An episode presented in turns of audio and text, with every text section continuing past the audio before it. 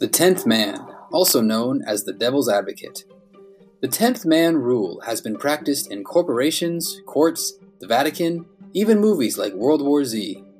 The rule states that if nine people have a unanimous agreement, it is the responsibility of the tenth to question and carefully scrutinize the consensus. The tenth man is not always right. Sometimes the work of a tenth man will simply affirm the truth of the position which it opposes. Here at Tenth Man, we'll explore cultural, political, legal, and sometimes even emotional issues which may be in need of a tenth man audit.